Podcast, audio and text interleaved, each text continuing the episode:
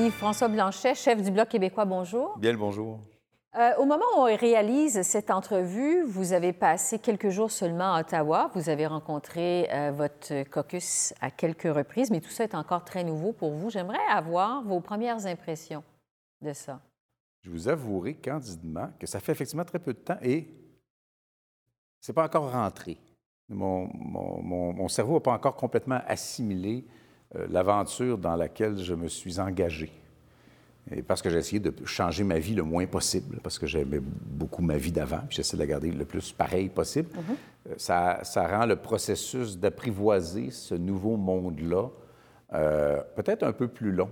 C'est très, ça se passe bien. Donc, c'est sûr qu'il y a, il y a je dirais pas jusqu'à parler d'un nuage, mais il y, a un, il y a un moment de grâce présentement qui fait que c'est agréable de découvrir cet univers-là, de découvrir cet autre monde politique très différent de ce que j'ai connu à Québec présentement. Bien oui, parce que c'est un environnement différent, effectivement. Vous vous retrouvez dans la capitale fédérale, à Ottawa. Est-ce que c'est une région que vous connaissiez avant?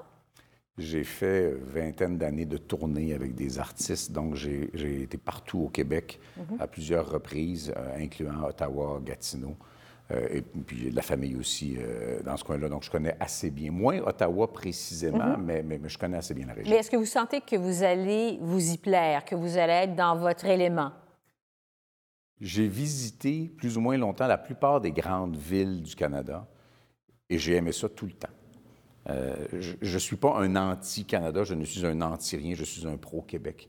Et pour moi, euh, la première fois que je suis arrivé à Ottawa, d'abord par chance, la première personne qui m'a reconnu sur un trottoir m'a dit Bonne chance, M. Blanchet. Donc, j'ai fait Ah, voilà un accueil déjà. J'ai trouvé ça chaleureux. J'aimais mieux ça que le contraire. ça aurait pu être autre chose. Mm-hmm. Euh, et, je trouve que c'est une ville agréable. Ce que j'en ai vu est intéressant. Il y a, bon, il y a des petites tensions à l'intérieur du Parlement. On n'est pas les. On n'est pas la délégation ou le caucus le plus populaire parmi les 328 autres députés fédéralistes. Euh, mais de façon générale, euh, ça se passe bien, c'est courtois, c'est pas mhm. du tout désagréable. C'est un univers très différent de l'Assemblée nationale de Québec qui est d'emblée plus sympathique avec ses 125 députés, euh, le cadre dans lequel ça se déploie.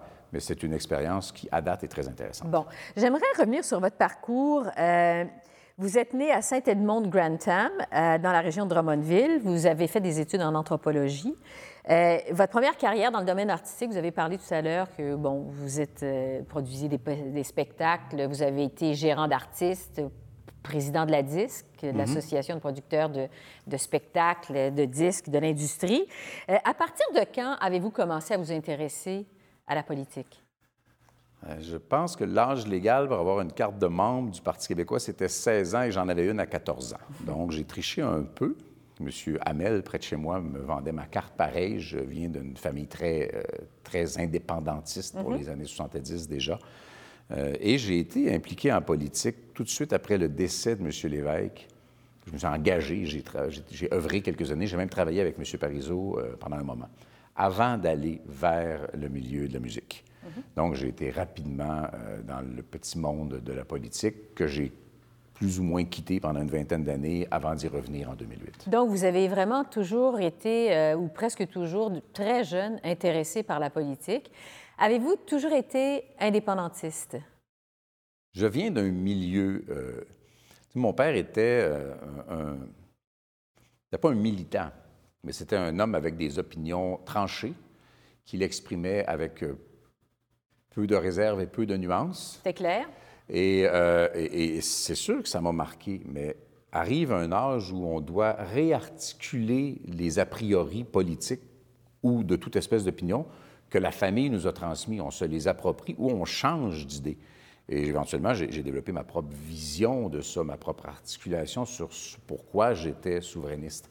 Euh, donc aujourd'hui, c'est quelque chose qui m'appartient en propre, même si je reconnais que et c'était l'époque aussi, c'était les années 70. Euh, donc, le, Québec régional francophone d'un certain âge à l'époque était très attaché à la montée fulgurante de M. Lévesque. Mhm. Donc, j'ai grandi dans cet environnement-là. Et c'est ce qui a un peu euh, marqué votre cheminement? Euh? Un attachement, un intérêt. Je ne suis pas de ceux qui prétendent être tombés dedans étant petit. D'abord, je ne viens pas d'un milieu qui était activement politique, mm-hmm.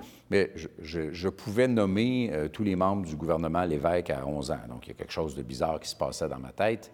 Et je me souviens du discours euh, euh, dur, le discours très dur de victoire de M. Ryan en 80 au référendum qui m'avait beaucoup marqué. Je suis de ces gens qui sont encore exagérément émus de certaines phrases de René Lévesque sur la fierté d'être québécois. Euh, sur la prochaine fois. Euh, euh, Vous m'avez dit, il y a des phrases de M. Lévesque qui m'ont, qui m'ont ému. Comme quoi, par exemple? Ah, ben, cette, célèbre phrase, j'ai jamais pensé que je pouvais être aussi fier d'être québécois. je le vois aujourd'hui encore, où je l'évoque, et, ça provoque encore une, très forte émotion.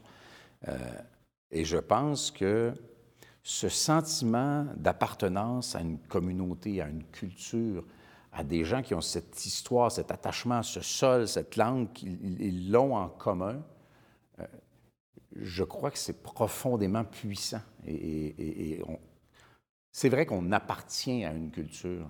Ce n'est pas qu'une notion ou une, une, phraséologie. On appartient vraiment à une culture.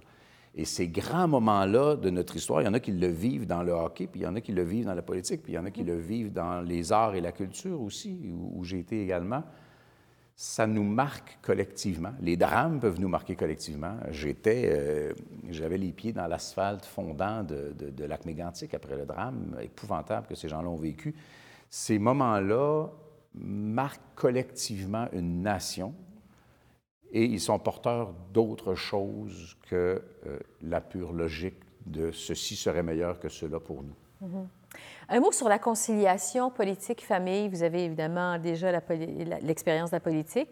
Euh, on m'a dit que vous êtes, euh, vous et votre conjointe, vous êtes un couple très, très près, très amoureux. Vous vivez à Shawinigan. Elle-même est conseillère municipale impliquée en politique municipale à Shawinigan. Comment vous conciliez la politique avec la famille? En fait, j'essaie. bon, d'abord parce que le retour à la politique est assez récent je serais obligé d'admettre que le premier passage en politique à cet égard n'a pas été un grand succès. C'est l'époque où mes enfants étaient dans le début de l'adolescence et dans l'adolescence, et je pense qu'ils ont davantage besoin de la présence d'un parent, d'un père, que ce que j'ai offert à ce moment-là. On se rattrape maintenant parce qu'ils sont dans mon appartement à Montréal et j'essaie de, de rattraper ça. Lorsque j'ai voulu retourner, il était très clair pour moi qu'il y a des compromis que je ne ferais pas. Qu'après un certain nombre d'heures ce qu'on donne comme travail est moins bon. Si la vie qu'on a n'est pas saine, ce qu'on donne comme service à nos citoyens est moins bon. Ça reste un énorme défi mhm. de concilier la politique et la vie personnelle, quelle que soit la forme de la vie personnelle. J'ai plus de jeunes enfants. Euh, euh, et je pense qu'il y a réellement un effort à déployer. Dans la recherche de candidature que je fais présentement pour le Bloc québécois, je, je veux développer, juste pour nous, une véritable politique pour favoriser la capacité de la politique d'accueillir de jeunes parents avec un encadrement dont la forme reste à définir, mais qui va faire en sorte qu'on ne se privera pas de l'intelligence ou de la sensibilité ou de l'engagement social de gens sous prétexte que pendant un certain nombre d'années de leur vie, c'est impossible à concilier, il faut que ça devienne conciliable. Or, c'est une de ces choses qu'on dit tout le temps et qu'on ne fait jamais. Mm-hmm. Euh, j'ai l'intention de m'attaquer à ça. Pour l'instant, dans ma vie à moi, ça marche plutôt bien. Et évidemment, d'être avec quelqu'un qui est engagé également politiquement, euh, ça aide parce qu'elle comprend.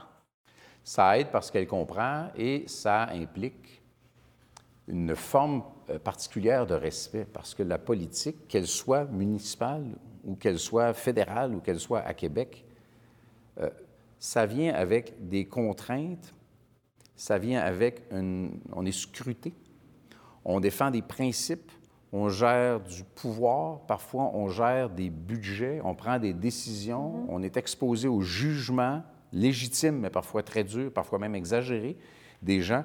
Fait que ça implique une prudence, ça implique un, respect de ce que l'autre va devoir faire comme choix qui est peut-être différent de ceux que nous on fait. Il y a un, compromis implicite là-dedans, il y a un respect d'une distance, parce que je ne peux pas intervenir dans ces affaires municipales comme elle n'intervient pas dans mes affaires à Ottawa. Euh, donc, vous avez eu un premier passage en politique euh, de 2008 à 2014. Vous avez été ministre de l'Environnement dans le court règne de Mme euh, vous vous êtes fait battre dans votre circonscription en 2014. Est-ce que vous avez trouvé la défaite difficile? Je pense qu'on ne se remet jamais totalement d'une défaite électorale. Je connais d'autres personnes à qui c'est arrivé. Je me considère chanceux d'avoir progressivement apprivoisé euh, cette défaite-là. Euh, parce qu'on était sous l'impression, puis je suis encore sous l'impression, qu'on avait fait un excellent travail dans la circonscription. Un centre de foire, une université de nos jours, avoir une nouvelle université dans une circonscription, c'était euh, difficile à croire. un aile d'hôpital, beaucoup de projets, beaucoup de développement. personnel? Non, j'ai réussi à comprendre que les gens élisent un gouvernement pour le Québec et que même s'il y a des enjeux locaux, et même s'il peut y avoir un attachement à un individu localement, ils votent quand même dans le sens du programme d'une formation politique ou de la confiance qu'ils vont accorder ou pas aux dirigeants d'un parti politique. Vous êtes devenu par la suite, après la politique, euh, chroniqueur, analyste politique à une émission très populaire euh, au Québec, le Club des ex à RDI. De façon quotidienne, vous étiez à la télévision. Donc, tout allait bien. Vous aviez une bonne, belle carrière. On vend beaucoup vos, qualités de communicateur. Euh, et ça survient à un moment où le Bloc québécois est donné pour mort par plusieurs analystes qui font... Euh, la nécrologie euh, du bloc jour après jour. J'ai envie de vous demander, qu'est-ce qui vous a pris, vous, Yves-François Blanchette, de vous lancer dans ça, l'aventure du leadership C'est encore une bonne question, dans le sens où il y a la partie purement rationnelle de ça. Une espèce de mariage entre la nécessité et l'opportunité. Il ne me revenait pas de juger si j'étais la bonne personne, mais il m'apparaissait très clair qu'avec le résultat du 1er octobre à Québec, si le Bloc québécois tombait à un ou deux ou zéro siège en octobre 2019, beaucoup de gens allaient de nouveau annoncer la mort du mouvement souverainiste avec trois années durant lesquelles les souverainistes ne pourraient plus faire de gains. Parce que trois ans avant une autre élection à Québec, ça aurait pu être dévastateur. Ce le sera peut-être encore, bien sûr, on va travailler à ce que ça ne le soit pas.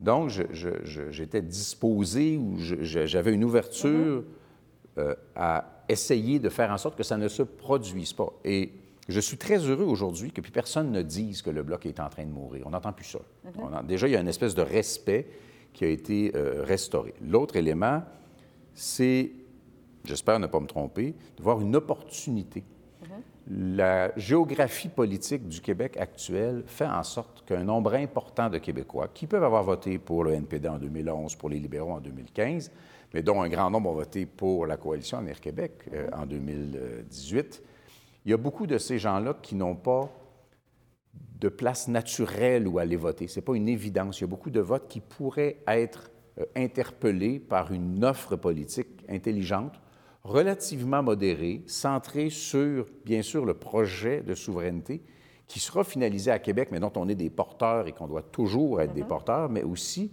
cet engagement euh, euh, profondément sincère à ne servir que le Québec. Les autres formations politiques sont aussi porteuses des intérêts, selon les différents lobbies, de l'ensemble des régions canadiennes. Moi, au Bloc québécois, si je prends la parole, c'est juste pour le Québec, sans compromis envers les autres. Et ça, ça pourrait interpeller des gens. Vous avez été couronné chef du Bloc québécois le 17 janvier dernier. Euh, comment interprétez-vous le fait qu'il n'y ait pas eu de course au leadership? Une partie de ça vient, euh, encore une fois, de la nécessité. Je pense qu'il y a beaucoup d'acteurs au sein du Bloc québécois qui avaient commencé quand même déjà à se ressouder avant mon arrivée. Je n'ai pas le mérite de ça. Là. Mm-hmm. Euh, des gens qui se sont dit que l'intérêt du parti et des idées que le parti porte euh, avaient besoin d'un ralliement rapide. Parce que j'avais aussi beaucoup d'appui importants, je pense que plusieurs candidatures sérieuses ont dit j'irai pas parce que je pense qu'il a déjà trop d'appui pour mm-hmm. que ce soit pas déjà joué.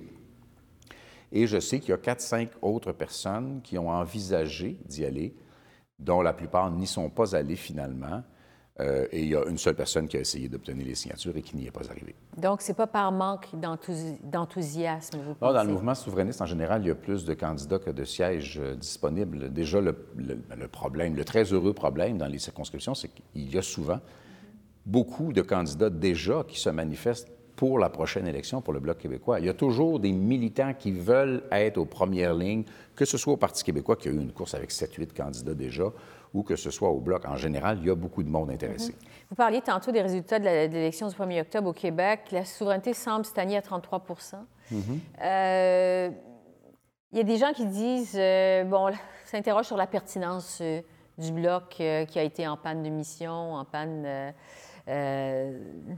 d'enthousiasme au cours des dernières années. Il y a des gens qui disent, Yves-François Blanchette, il est rêveur. Qu'est-ce que vous... Ah, sûrement de penser qu'il Je pense qu'on peut passer la moitié de sa vie à rêver à la condition qu'on passe l'autre moitié à essayer de réaliser ces rêves-là, d'une part. Mm-hmm. D'autre part, 33% c'est une masse critique extraordinaire. Le Parti libéral au Québec a fait à peu près 25% des, votes exprimés et il n'y a personne qui annonce la mort du Parti libéral à 25 mm-hmm. Les conservateurs se sont un peu moqués de nous. Ils sont autour de 20% dans les intentions de vote. La souveraineté est à 33 euh, donc, on a encore une marge considérable. Je ne prétends pas que tous les gens qui ont une sympathie pour la souveraineté, ces fameux 33 à 35 %-là, vont tous voter pour le Bloc québécois. Mais il y a là un endroit naturel pour eux et c'est le fardeau est sur nous de présenter une offre attrayante, raisonnable. Et on sait nous-mêmes, il faut se le dire, beaucoup fait mal pendant plusieurs années. Mm-hmm. Et je ne m'attends pas à des sondages extraordinaires dans les premiers mois parce que il faut beaucoup de bonnes expériences pour en faire oublier une mauvaise, mais notre bassin naturel est au-delà de 33% des votes possibles, et c'est à nous de les mériter, ces votes-là, non pas en étant arrogants et présomptueux, mais bien en acceptant humblement euh, les torts qu'on s'est fait à nous-mêmes et en, s'amendant jusqu'à ce que les gens croient qu'on l'a bel et bien fait. Et pour la pertinence, une dernière chose. On dit souvent que le bloc devait disparaître au bout de quelques années, mais en fait, le bloc devait disparaître quand le Québec serait souverain et le Québec n'est toujours pas souverain, donc le bloc a toujours sa pertinence. Je veux vous parler de votre image, parce que vous avez eu un passage en politique sous Mme Marois qui a été remarqué. Euh, on vous a appelé le goon de Pauline Marois à cause de votre caractère qu'on dit bouillant. Est-ce que ça colle à la réalité? Le bouillant vient de Mme Marois elle-même. Mhm. Lorsqu'elle m'a nommé ministre, elle m'avait demandé de contenir mon caractère bouillant. Je ne sais pas d'où ça vient. Mhm. Euh, et le goon vient du fait que, euh, à une certaine période, de l'intérieur même du parti et du caucus, euh, il y a des gens qui bousculaient un peu la première ministre, que j'appelais, que j'appelle toujours ma première ministre, mhm. qui méritait mon engagement et mon respect. Et personne ne se portait à sa défense et j'ai décidé de le faire sans le demander, sans consulter. Je, l'ai fait à ce moment-là. Et donc, ça m'a donné l'image de quelqu'un qui complétait ses mises en échec. Euh, la vérité, c'est que je suis davantage le gars qui fait des blagues et des images un peu étranges des fois en faisant de l'analyse politique aux ex que je suis le gars dur euh, qu'on a connu en politique. Mm-hmm. Mais les médias se sont emparés de ce personnage-là. Et encore aujourd'hui, je peux faire 25 sourires dans un point de presse. Si je fais une baboune, ben c'est la baboune qu'on va voir dans le journal parce que c'est le personnage qui a été installé. il, y a, tout un travail de contrepoids à cette perception-là euh, qu'on doit faire parce que, parce que les, gens qui, sont de ce milieu-là des communications le disent. Euh, il semble-t-il qu'il n'y a pas trop de problèmes de communication ou de crédibilité, mm-hmm. mais d'être ce, personnage avec lequel on a envie d'aller prendre une bière ou un café euh, reste à être construit. Oui. Dans une entrevue que vous avez accordée au Devoir au mois de janvier, vous avez dit J'ai la réputation d'être une personne assez dure. Je ne suis pas sûre d'être extraordinairement patient. Entre la carpette et l'arrogance, il doit y avoir un juste milieu. Est-ce que vous craignez que votre personnalité euh, pourrait puisse être un obstacle à votre carrière en politique sur la scène fédérale? J'ose espérer que non. Euh, je me rappelle d'échanges assez vigoureux avec le ministre Moreau à l'Assemblée nationale où il me traitait d'arrogant et je lui disais que je le prenais comme un compliment venant d'un expert.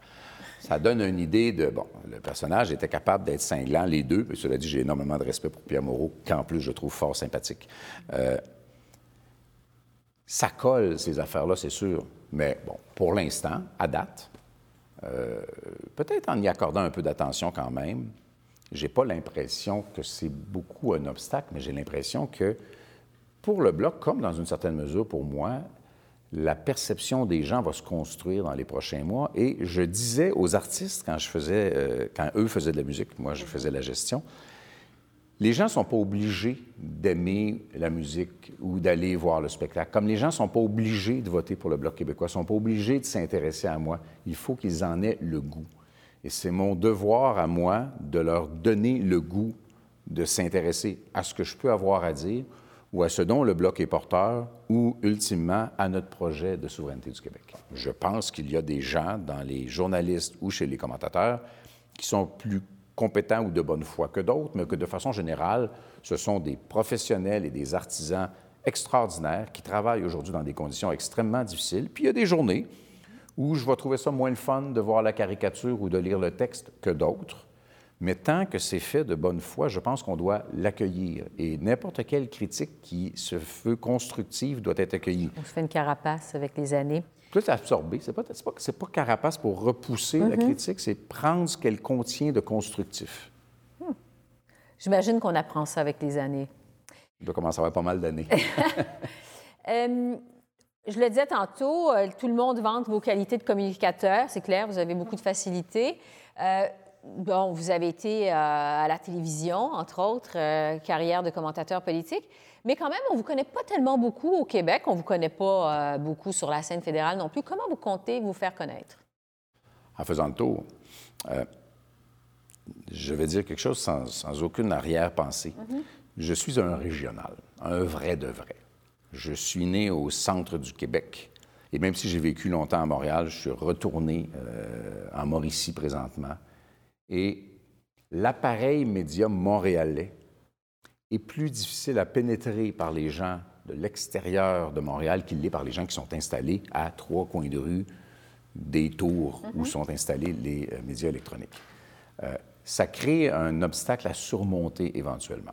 Mais je reste tellement attaché aux régions que je vais m'entêter. D'ailleurs, j'ai fait toutes mes entrevues de la première journée comme chef, je les ai toutes faites de Trois-Rivières, incluant pour les médias nationaux. Vous mm-hmm. écoutez, je suis ça, je peux les faire d'ici, l'équipement technique existe, puis ça s'est très, très bien passé. Et là, on va partir, on va faire le tour de toutes les régions du Québec de façon assez intensive, organisée. Dieu merci, j'ai déjà organisé des tournées, donc j'essaie de faire ça d'une façon qui reste cohérente mm-hmm. euh, en termes de logistique, pour aller voir les médias, les médias locaux, ceux qui interpellent au quotidien les citoyens près de chez eux, leur radio locale, leur journal local, pour interagir le plus directement possible avec les gens. Maintenant, est-ce que ça va leur donner un aperçu de ce que je suis dans ma vie personnelle? Peut-être pas, parce que, parce que j'apprécie le, côté privé de ma vie personnelle que je vais quand même protéger, même si j'en révèle parfois des bouts. en train de garder ça euh, pour vous. Donc, vous allez vous promener, relations de proximité. Euh, pendant la prochaine campagne électorale, vous allez participer au débat des chefs. Vous allez vous mesurer à Justin Trudeau, à M. Scheer, entre autres. Euh, comment vous anticipez ça? La seule affaire que, j'appréhende un peu, c'est les attentes. J'ai euh, une certaine réputation de, on va dire, d'ostineux en bon québécois. Mm-hmm. Donc, les gens euh, s'attendent à ce que j'arrive au débat tout feu, tout flamme et que ça se passe très bien pour moi. Et les attentes sont assez élevées. C'est la seule pression que, que j'ai. parce que j'aime mieux, dans les activités de communication, j'aime mieux les entrevues à la limite que les discours. Même s'il faut que tu réagisses spontanément à ce qu'on dit, je suis plus à l'aise dans une réaction spontanée qui allume ses connexions mentales mm-hmm. toute seule que dans quelque chose de préparé. Euh, donc, j'ai hâte, euh, j'ai hâte au, débat, mm-hmm. d'autant plus que je mets beaucoup d'attention dans la connaissance, dans l'agilité avec les dossiers. Je ne fais pas juste le lire, j'essaie de le maîtriser, de voir la dynamique. Ce qui fait que lorsque des questions sont posées ou lorsqu'on est défié sur un enjeu particulier, mm-hmm. c'est plus facile d'articuler une réponse en espérant, je le dis des mois à l'avance, que ce sera euh, tenu d'une main assez solide par un modérateur ou une modératrice pour que ce soit des échanges courtois. Les hey, puis les injeux, puis parler par-dessus. Mais ça ne vous stresse pas autre mesure? Vous n'êtes pas nerveux? J'ai aucune crainte. J'ai pas... Bon, je, suis par nature quelqu'un de très, très peu nerveux, mm-hmm. mais je ne suis pas quelqu'un qui va vouloir parler plus fort que l'autre pour marquer mon point. C'est terriblement pas dans ma nature. Et si un débat, ça devenait celui qui interrompt l'autre dans le but de le déranger, puis qu'il n'y ait pas de discussion réelle, ce qui ne sert pas la démocratie, ce qui ne sert pas les électeurs. Je trouverais ça très décevant. Bon. Euh, plusieurs, évidemment, ont été surpris de vous voir sauter dans l'aventure euh, du Bloc euh, québécois. vous êtes dans la jeune cinquantaine. Est-ce que vous pourriez éventuellement revenir faire un saut sur, en politique provinciale? Mon a priori, c'est non. Parce que, bon, l'avenir dure longtemps, c'est clair, mais aller au bloc, c'était renoncer à ça. Et pour moi, c'était clair que si on veut aller au bloc québécois de bonne foi, c'est en acceptant qu'on ne sera pas ministre, qu'on n'aura pas le véhicule de mhm. fonction, qu'on n'aura pas ce pouvoir, qu'on ne gérera pas de budget. On est un parti d'idées, on est un parti de symboles. Et les, les candidatures que je sollicite, c'est des gens dans lesquels les Québécois vont se reconnaître beaucoup plus que des gestionnaires, des avocats ou des médecins. Euh, et, ça, moi, je l'ai pleinement accepté pour moi-même, que d'aller là pour forcément, euh, si les gens me choisissent dans une circonscription, pour forcément être là pendant pas mal d'années, ça ferme passablement la porte à un retour à Québec. Et, je devais faire ma paix avec cette hypothèse-là, si tant est que j'y pensais euh, beaucoup. Je l'ai fait. Donc, je m'en vais au bloc parce que c'est un mandat plein et entier et nécessaire en soi et sans arrière-pensée. Et tous les gens dont on dit qu'ils sont intéressés par la direction du Parti québécois, je pense que c'est tous des amis, tous des gens que je respecte, avec lesquels j'ai siégé, que lorsque je les croise dans des activités, parce qu'on a recommencé à faire des activités conjointes du Bloc et du Parti québécois, Pascal Bérubé est un ami personnel, c'est des gens que je suis tellement content de revoir comme collègues et comme amis que je veux les laisser vivre leur affaire à eux, puis les aider en portant le ballon pendant quelques années en attendant qu'ils aient réorganisé autour d'une nouvelle génération. Bon. Euh, on sait qu'il y a beaucoup de cynisme envers la politique, envers les politiciens. Vous, euh, je le disais, ça a surpris beaucoup de monde que vous reveniez en politique. Euh, vous êtes un peu à, l'inverse, à contre-courant du cynisme. Vous y croyez, vous avez des idéaux, visiblement. Si vous étiez devant un groupe de, de jeunes qui sont cyniques, qui sont sceptiques envers la politique, qu'est-ce que vous leur diriez? J'aurais envie, sur une base assez rationnelle, de leur parler d'environnement, parce que c'est une passion que moi j'ai. Je le dis souvent, quitte à choquer certaines personnes, je suis autant euh, engagé sur l'aspect euh, écologique des choses. D'ailleurs, je m'obstine à utiliser le mot écologie, peut-être parce que je suis anthropologue, mais pour moi, le, sens le plus global, il est là. Euh, je leur parlerai de ça rationnellement, mais je leur expliquerai aussi que pas que les Québécois sont plus écologiques que les autres, c'est pas vrai. On consomme plus d'eau potable que n'importe qui, on produit plus de déchets que n'importe qui, puis on conduit plus de véhicules utilitaires sport que n'importe qui, puis c'est pas juste à cause de la neige, parce que pour faire trois coins de rue sur le plateau Mont-Royal, c'est pas requis. Mais on a le potentiel géographique et économique d'être un modèle et d'avoir un modèle de création de richesse tout à fait prospère pour nous, qui serait viable au plan environnemental et qui par la suite peut être partagé. Euh, cette vision-là, elle est très différente de celle d'une génération auparavant pour qui la souveraineté était l'aboutissement normal de la Révolution tranquille. Pour la nouvelle génération, ils n'ont pas connu la Révolution tranquille et elle a été passablement déboîtée ensuite. Donc, il y a autre chose. Mais le modèle environnemental du Québec, ou possible au Québec, n'est pas possible dans le Canada, qui est fondamentalement une économie pétrolière qui prend notamment l'argent des taxes et impôts des Québécois et qui l'investit dans le pétrole de l'Ouest en disant c'est pas grave, on va vous envoyer un chèque. Et, c'est une aberration à dénoncer, mais euh, outre l'argument purement politique, je pense que c'est la façon de démontrer aux jeunes que pour une nation assumée, comme il y en a plus de 100 qui l'ont fait en moins d'un siècle, c'est les attributs de la souveraineté. C'est ni bien ni mal, c'est une normalité d'une nation qui s'assume. Qu'est-ce que ça va vous prendre pour vous, Yves-François Blanchette, pour vous dire mission accomplie?